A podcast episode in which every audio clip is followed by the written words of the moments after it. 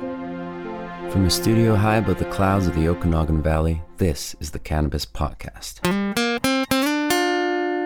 Exploring the world of Canadian cannabis culture, one toke at a time. Now, here's your host and bud tender, Gary Johnston. And here we go again. Another ride on the Cannabis Podcast. Welcome back. If this is your first time, well, I hope you're going to enjoy the ride as well.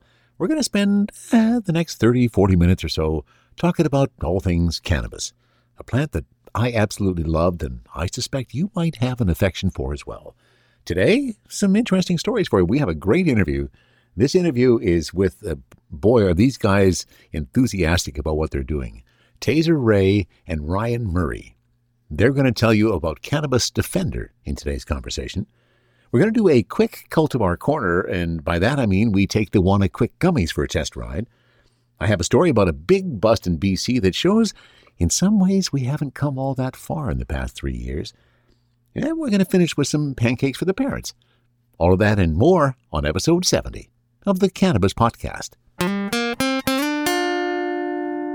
And before we get started, a couple of shout outs to some frequent listeners. To Jay from Ontario, been a frequent listener for a long time. Thanks for contacting me, Jay. And also JS from Quebec.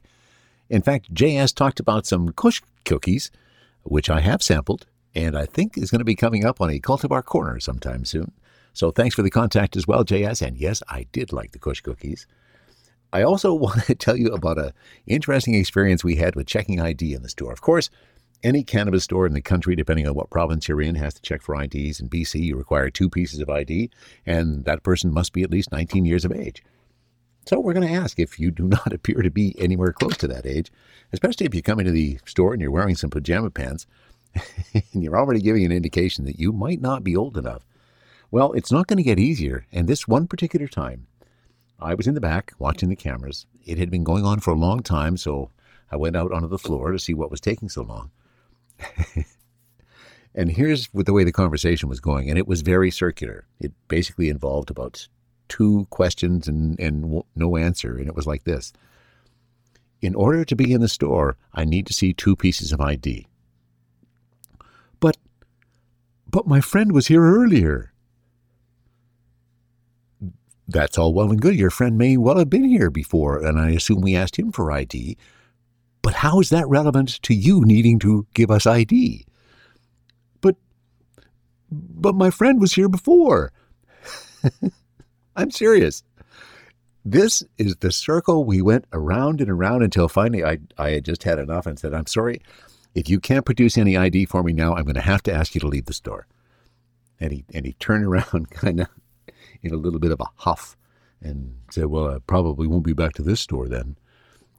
well, well, good luck with the line about, well, my friend was here earlier. That should suffice for my ID.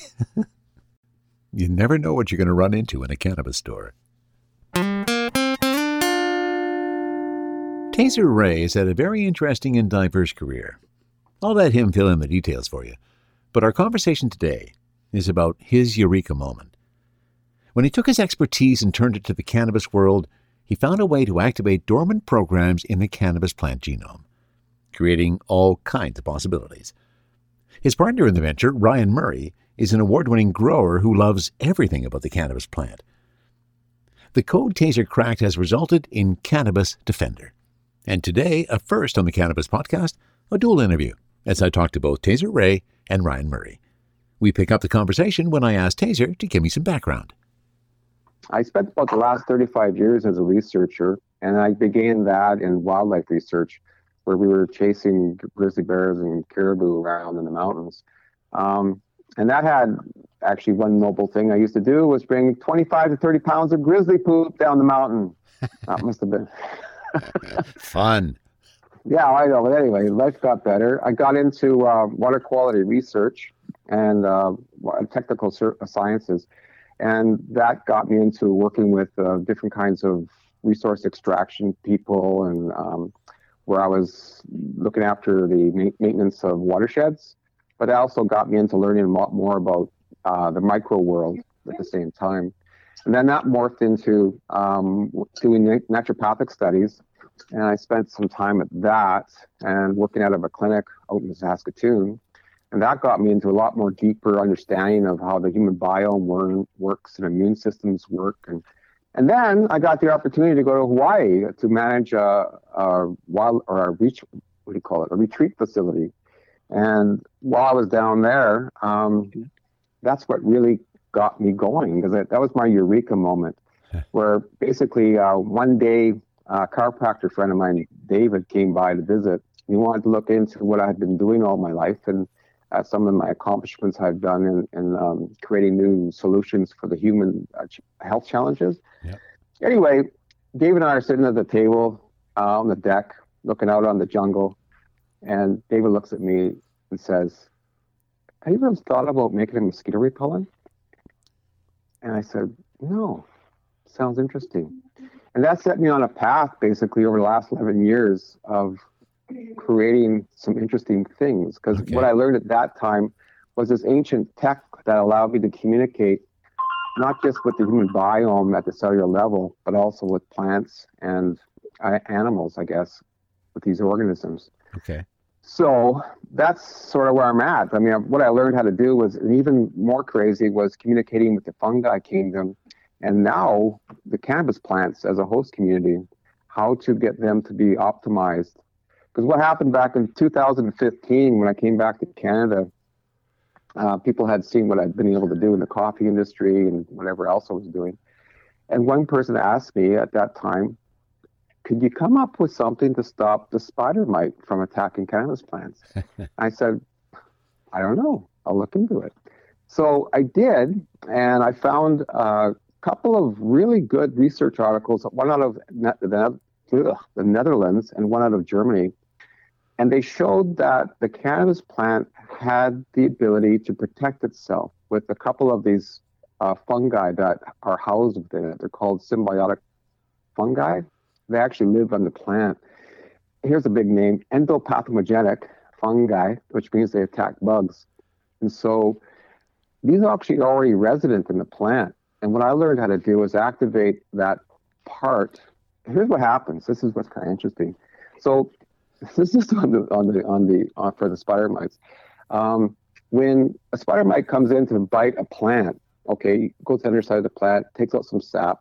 Well, what has happened once this uh, cannabis defender has been introduced to the plant? It gives these instructions to the plant to do a host of things. So one of them is to release these spores into the leaf tissues.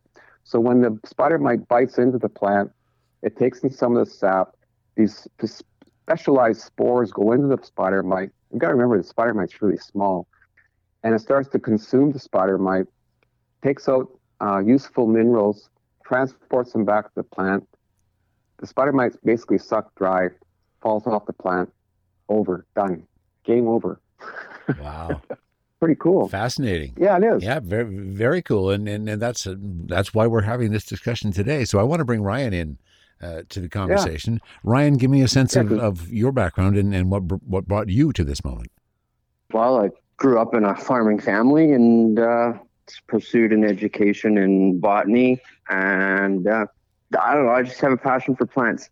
Okay. Um, as my brother turned 21 years old, he got sick with testicular cancer, and uh, the only thing that really saw us get through that or helped him get through that is was the use of cannabis and sort of from that that day forward i took a passion in this plant and and the medicinal aspects of how it truly genuinely helps people in a million different fashions we can we can talk ailments specific ailments we can talk general ailments and my passion continued to grow um, throughout that time i, I was a, a master grower for a few different companies, um, one out of Saskatchewan, two out of Edmonton. Just continued to drive an, an, an interest in this plant being um, basically medically driven and you know yeah so I, I became a breeder became a breeder yeah. and throughout my time I've I've won seven awards uh, of those awards there's three strains that I bred myself. And yeah, just Oh, very cool. it's probably one of the most beautiful plants on the face of the planet, and it's a really enjoyable plant to grow. So And enjoyable plant to use. that too, that too. exactly, and and that was going to be one of my questions. Was you know, do is your interest in in the cannabis just botanical, or do you have some personal interest? And you both kind of answered that question there, so that's that's cool.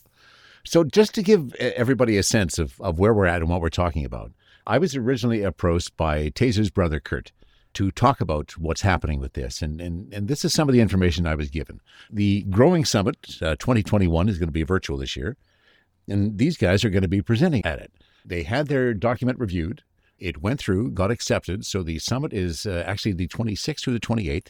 Right. You guys are on the 27th, I believe. Yep. And you're one of four chosen out of the many that applied. And what they're presenting is a, a presentation called Cannabis 3.0 Cracking the Code for genetic upgrading, which increases yield, develops natural resistance to environmental threats, all done naturally. Now you gave us you, you kind of gave us a tease there, Taser, as, as you, you went into your description, and, and you can you can hear the passion in both of your voices about, about what what you're covering and and your passion for the plant.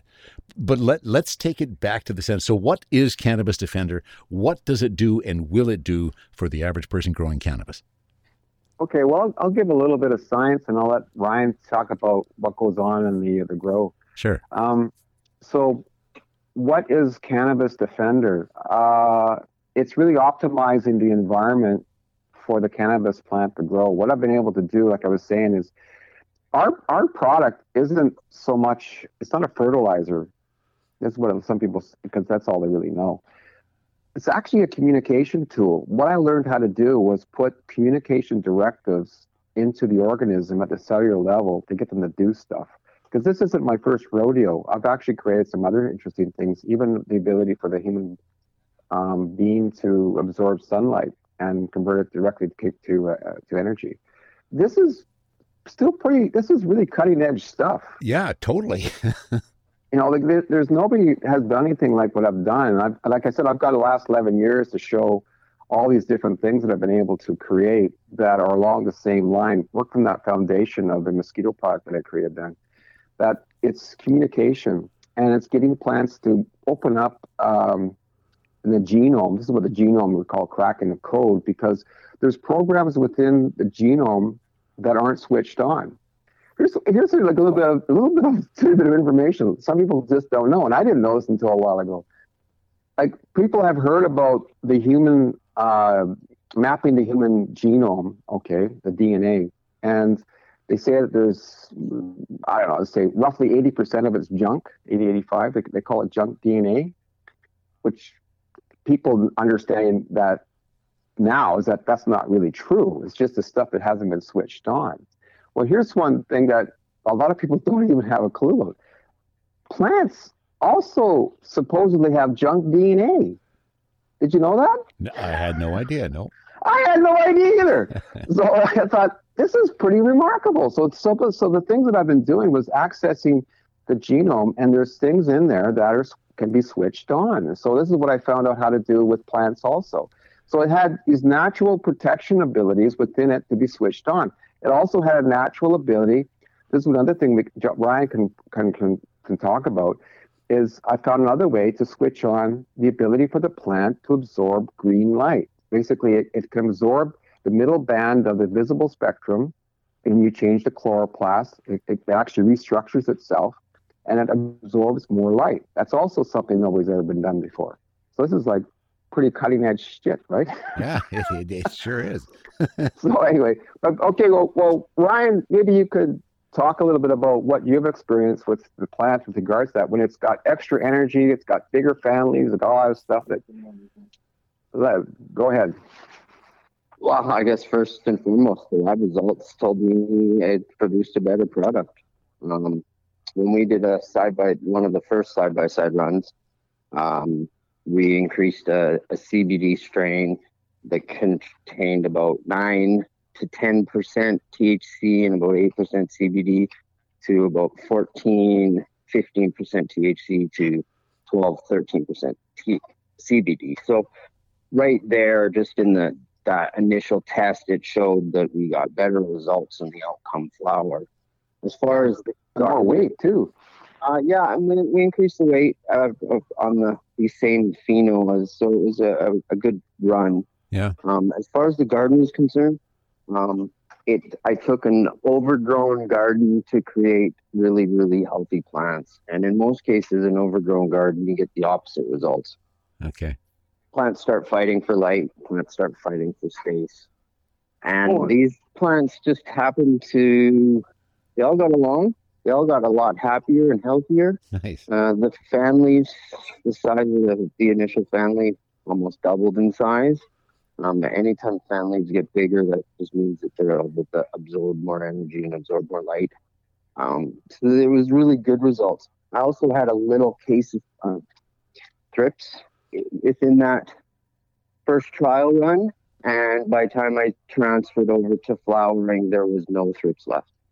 They had basically said that we're not happy in this environment, and they disappeared. So I know Taser likes to say he, they ate them, but uh, they definitely vanished, and they they went and found a, a new environment to a new host plant, and and yeah, my garden wasn't there. So it was it was a good first run. Well, one thing you tell them about also is you've, what you've noticed with giving them extra light now. Um. That wasn't before. Well, as as I've continued to use the product over the last year and a half, two years, I guess now, um, I've had zero bugs, zero any, absolutely no problems within my tent, um, and I've actually been able to increase my tent in the max flowering phase between weeks three and seven to over eighty thousand lumens, and on a traditional flowering stage that late, probably looking at about 70, 65 to 70,000 lumens. So I've, I've increased the amount of light and actually generated um, zero deficiencies. The plants aren't by any means stressed out because of it. Um, and in most cases, something like that would cause some bleaching, um, some sort of discolorations and, and funny things that you don't really want to see in a in a grow at that stage anyways. So the, the plants really do seem to like this product and yeah, makes makes gardening it makes gardening fun. And easy. Now, no, one of the things that was that was in the documentation uh, the, you sent me, Taser, was talking about the fact that you're using these dormant or inactive genome programs to kind of tailor different profiles of THC and CBD. Can can you give us a sense of of how you're turning on those various things to achieve that? Uh, not without you signing an NDA. Ah, see, see, I knew there was, I knew that was going to come at some point, and I appreciate that. No, no, I totally get that. Um, but basically, the as I was saying earlier, uh, what I've learned how to do was to basically get things turned on. Like I said, it's a communication tool. It's kind of like I stumbled across uh, what's it called the uh, something stone they use in languages. Um, The Rosetta Stone. the Rosetta Stone, Yeah. for the, the fungi kingdom. Anyway, being able to communicate certain directives to them that are of benefit to everybody within that community. Because this is the thing that you, I think people sometimes forget. Yeah, they're looking at the cannabis plant as a plant, but it's not just a plant. It's just like us. It's a host. It's a host for a community of organisms that need to get along well, right? So you have to take a look at a holistic way. Like when every time you're you're throwing things onto the plant, you're basically throwing it onto a community. Yeah, yeah, true enough. You better you better think a little bit about what you're doing so to make sure that the whole community is benefiting. Or else, and that's the thing. If when you're doing things that benefit the whole community, well, guess what? It all flourishes, and that's what you can see. And so that's what that's what I've been able to figure out anyway. Yeah, absolutely. And and do you see this being something that's going to be uh, very very useful to to growers like myself and in the home environment? Oh yeah, yeah. Well, as as Ryan has said a, a while back, you know, it can make a, a home grower into a master grower pretty quickly because there's a lot less things that have to be. Uh, um, what do you call it, Ryan? Like you, there's less time. You have less maintenance that you have to do. That? Um, yeah, less less worry of introduction to problems. Okay. Um, I I've I've always been a believer that a healthy plant and a strong plant can withstand the environment. If we take a look at a plant outside, um, they don't get the beautiful cover of a greenhouse, and they don't. But but they can withstand bugs and problems and issues if it's a, if it's a healthy, strong plant.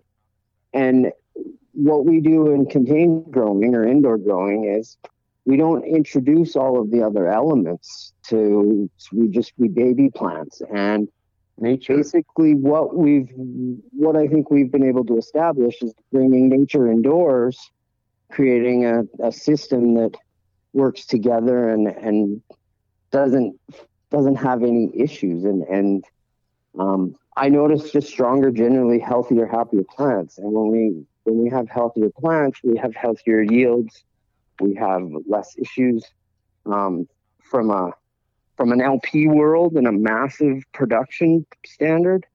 Um, a product like this can drop down the amount of IPM problems, the amount of biologicals that uh, would need to be introduced into a garden of that size, uh, and and generally just create a better program of an indoor growth. So it, it really is a neat product. On the root structure uh, becomes well, looks very much like mycelia from uh, fungus. They really extend into the whole. If you're in a bucket of some kind, three gallon or five gallon, it, it, it becomes I don't know, it kind of fills it up. It it really maximizes its ability to absorb. Right, Brian? Yeah, very much. I I I have root bound plants in every stage of my growth. I have to transplant on a fairly regular stage just because I I do grow indoors as well, and uh, a space things. But I've I've never had an issue with any root problems, diseases, or anything with once I started using this product. I actually end up using more fertilizer because right. the plants Food. are driving for every aspect, every every little bit of available nutrients. It's taking, it's using it, it's generating energy from it. Um, so so again, with with more inputs, we get better results. We we, we jokingly say uh, when the plants are starting to get into full production, don't walk by them with a ham sandwich. It'll be gone. In reference to the fact that they are eating everything, yeah. That's right. Yeah, you yeah, know? yeah. That's that's and uh, very cool. Yeah, don't cut yourself while you're around them. So you're presenting at the at the virtual summit. I'm pretty excited about that.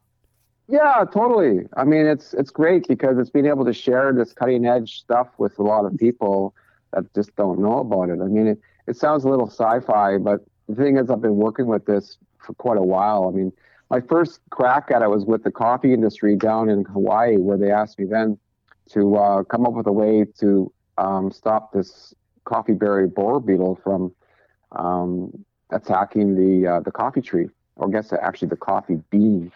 And when I looked at it, it sort of looked at the same thing like in a holistic way. Well, why is this happening? You know, and currently, as you know, with a lot of agriculture, they throw a lot of pesticides around, but with this, it wasn't really very effective because once the beetle goes inside the cherry of the coffee, she's home free. But what I did find out is that she needed two particular alcohols that, in order for her to reproduce herself.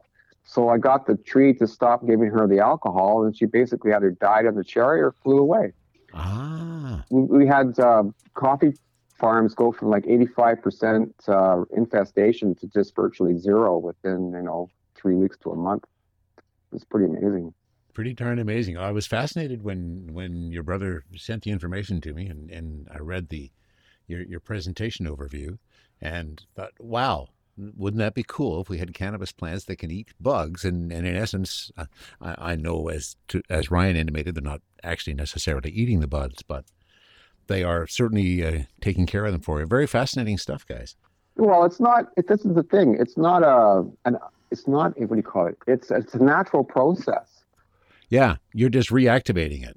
Yeah, if you look into the fungal uh, kingdom, I mean, fungus attacking bugs isn't, isn't uh, like out of the ordinary. I mean, that's but but once again, it this this is a process that helps the whole community. Remember, everybody benefits within the community. So it's a good thing to do. And it uses very little energy.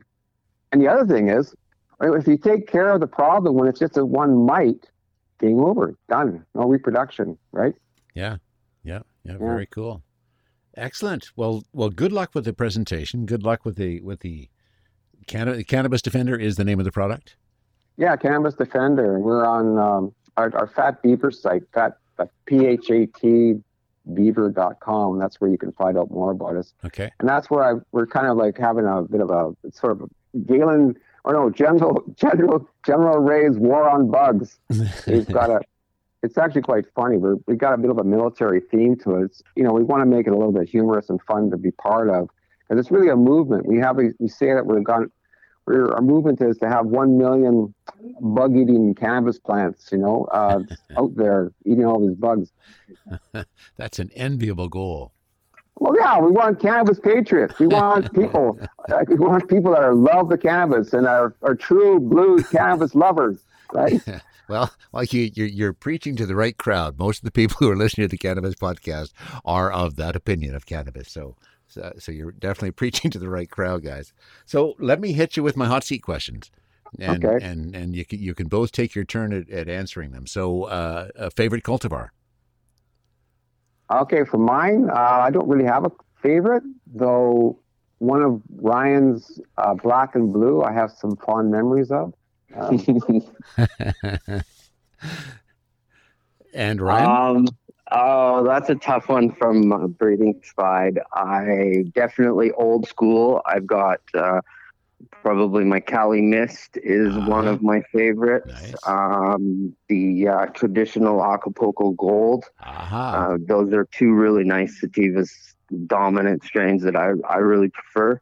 Um, my black and blue Kush, which I bred and has a second place uh, Indica award. Ah. Um, it's definitely one of my favorites. Um, it's very, very velvety, appetizing. It tastes and smells just like fresh blueberries, and has a really, really nice appeal to it. So, oh, come on, you float, you, you, come on, you float on clouds.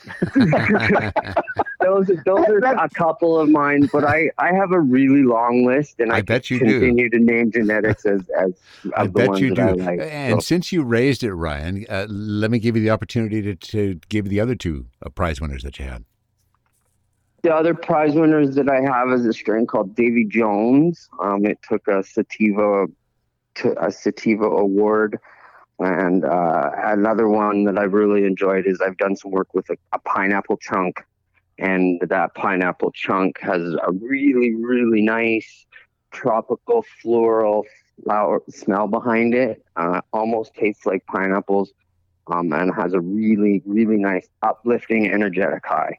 Oh, very nice. A lot of the strains that I like to work with are sativa dominant. Okay. I'm not a huge couch lock guy. Okay. I like to get out and get doing things, and, and that's where I really choose the sativa line. Oh, very cool. Okay, so next question: uh, flower or vape? Or I mean, sorry, uh, joints or vape? Joints or vape? Uh, I'm a pipe guy, water pipe guy. Okay. Um, I, I guess I'd have to fall into the joint category, but I'm definitely more of a blunt person. Okay. I enjoy a nice wrap of a leaf. Yeah, yeah, instead nice. of the paper. Yeah. We just heard we got a new blunt coming to the market next week oh, or, cool. or, so. So we'll check that out. Okay, a favorite munchie? Oh wow, uh, cheesies. uh, Have you ever spent any time in Arizona? uh, yeah, off and on. Why? The reason I ask that is my brother and, and a number of other people have, and, and that's the, they love to take their Hawkins Cheezies down to Arizona with them because you can't buy them there apparently. That's right. Only in Canada. Yeah, a bit of a sidebar. Sorry. so your favorite munchie, Brian? Um, probably nachos. Really, I ah, enjoy nice. a nice plate of nachos. Okay. Uh, edibles or flower?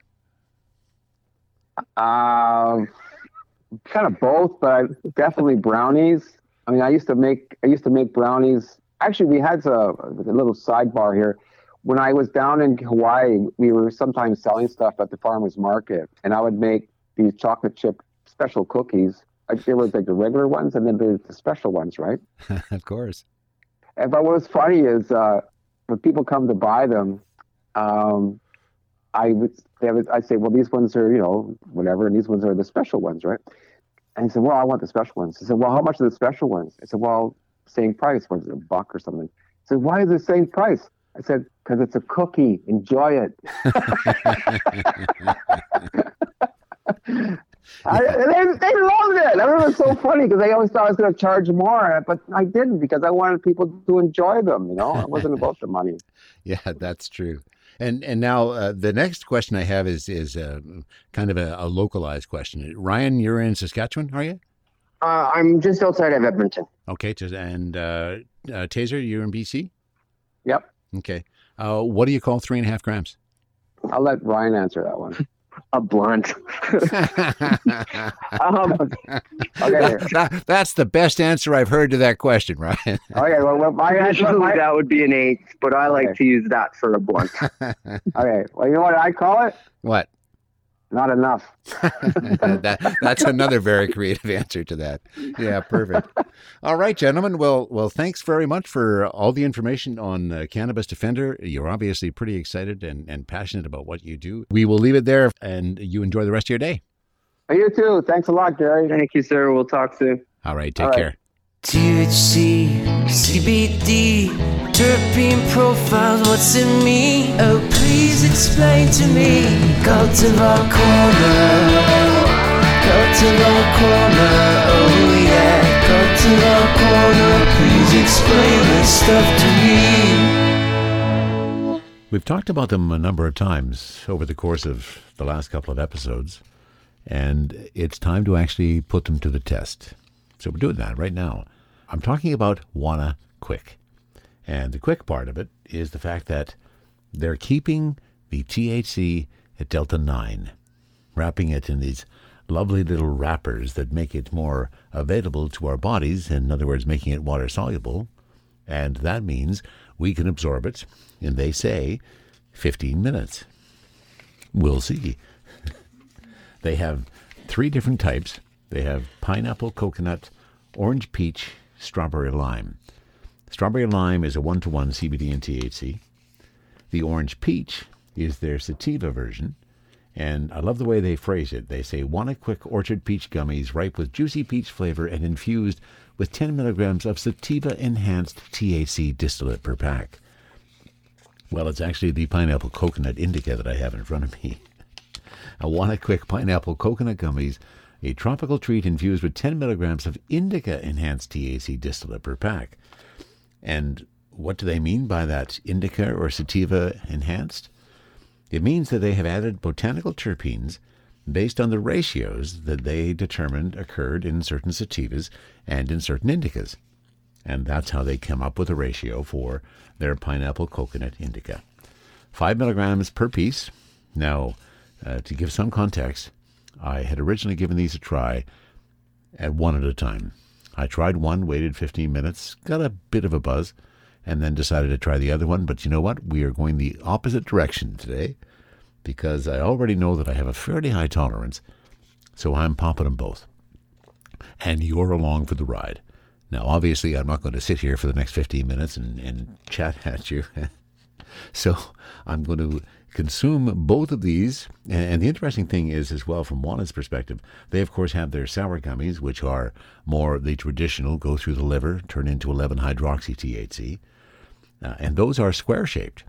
These are, I think, rather appropriately, delta 9 shaped. They're little triangles because the THC remains at delta 9. Their whole idea is they're going to give you a smoker's high, but through an edible and in about 15 minutes. So, I'm going to give these a chew. I'm going to, I there you go. Mm. Good flavor.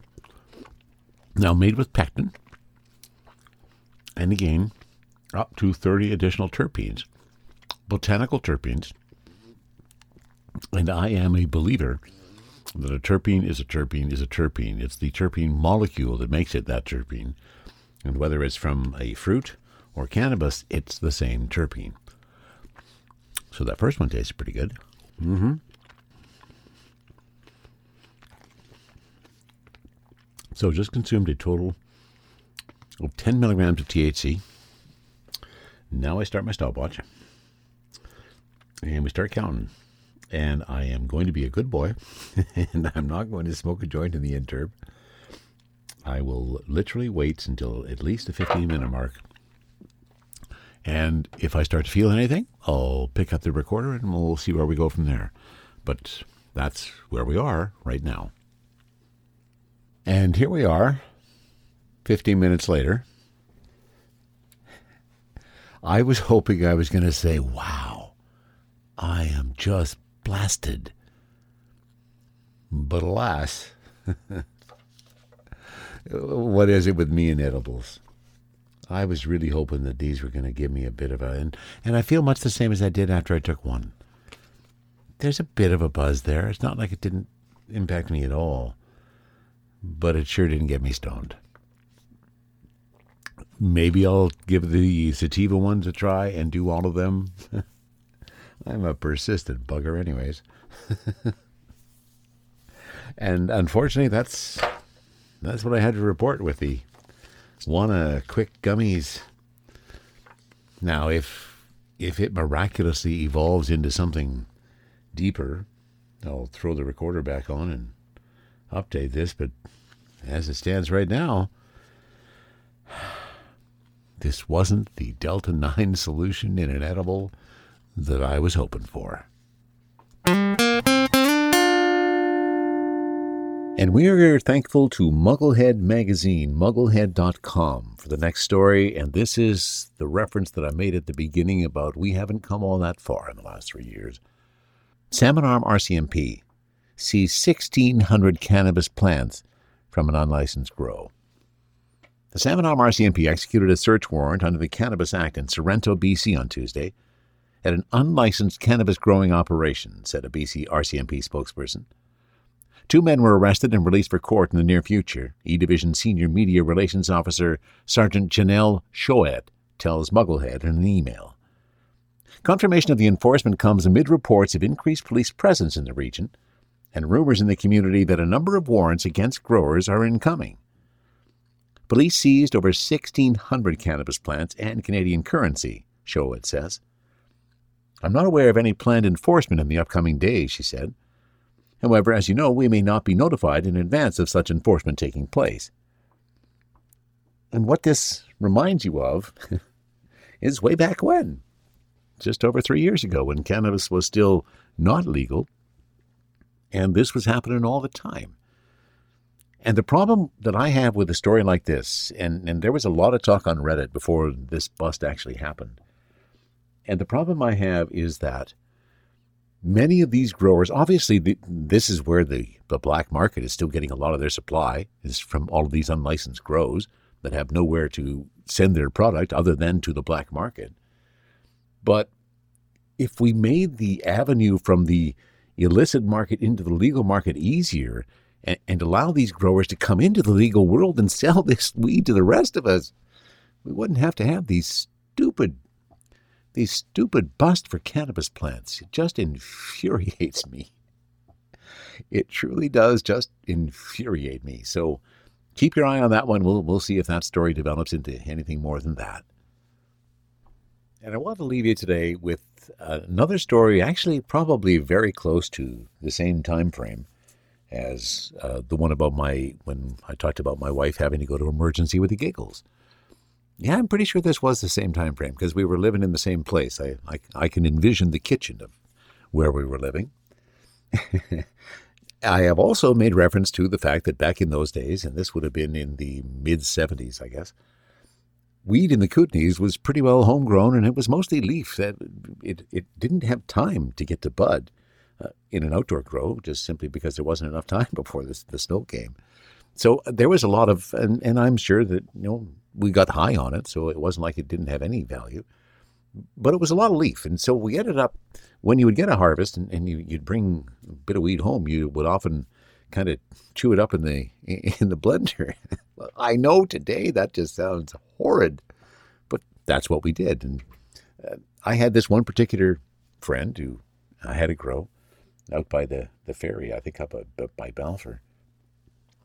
And I had gone and I had picked up, I can't remember how much, came back and we decided we needed to process it in order to put it away because the leaves would dry out if we didn't do anything with it. So we processed it in the blender and ended up with a number of jars of, of weed all ready to roll. Kind of, you know, kind of like tobacco, ready to go. and here are jars of weed. And it was, I guess, we had done this one afternoon, and, and that evening my parents came over to spend the night and, and have a visit. And I never thought about it. Never thought about it at all because, you know, we, uh, back in those days, again, cannabis was not legal. So we did not be upfront, although my parents knew that I smoked pot. back when I got busted as a juvenile, that might have been their first indication.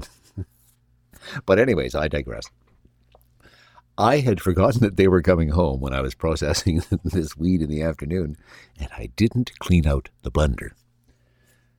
Relevant because the next morning, when my parents got up and I turned on the oven, threw some bacon in, and thought, well, I'll make you some pancakes and bacon, and proceeded to whip up my pancake mix in the blender, which had a significant amount of cannabis residue in it. and to this day, I will never forget where, where the breakfast is being served.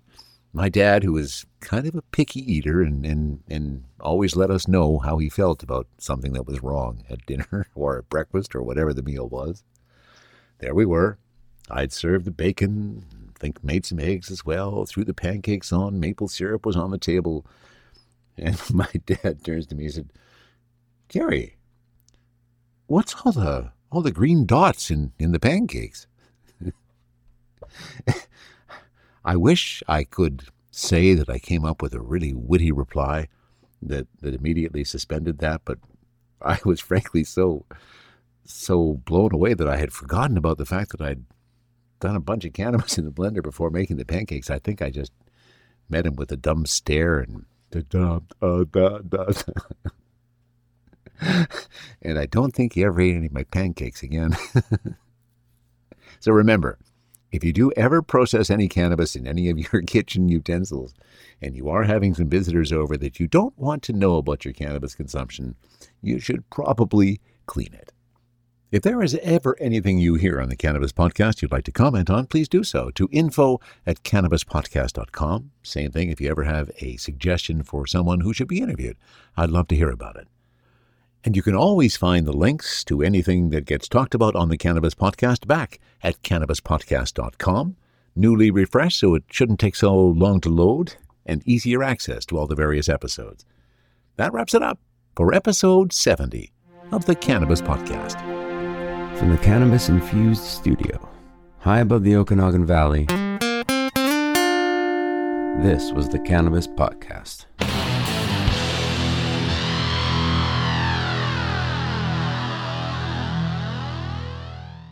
Thanks for listening to today's show. To check out more great cannabis podcasts, go to podconnects.com. Here's a preview of one of our other shows. I'm Larry Mishkin, and I'd like to invite you to join Rob Hunt and me on our weekly podcast, The Deadhead Cannabis Show. Each week, we explore the latest cannabis and jam band news and reminisce with other deadheads and jam band lovers about the great musical acts that we've seen and heard. Check out a new episode every Monday.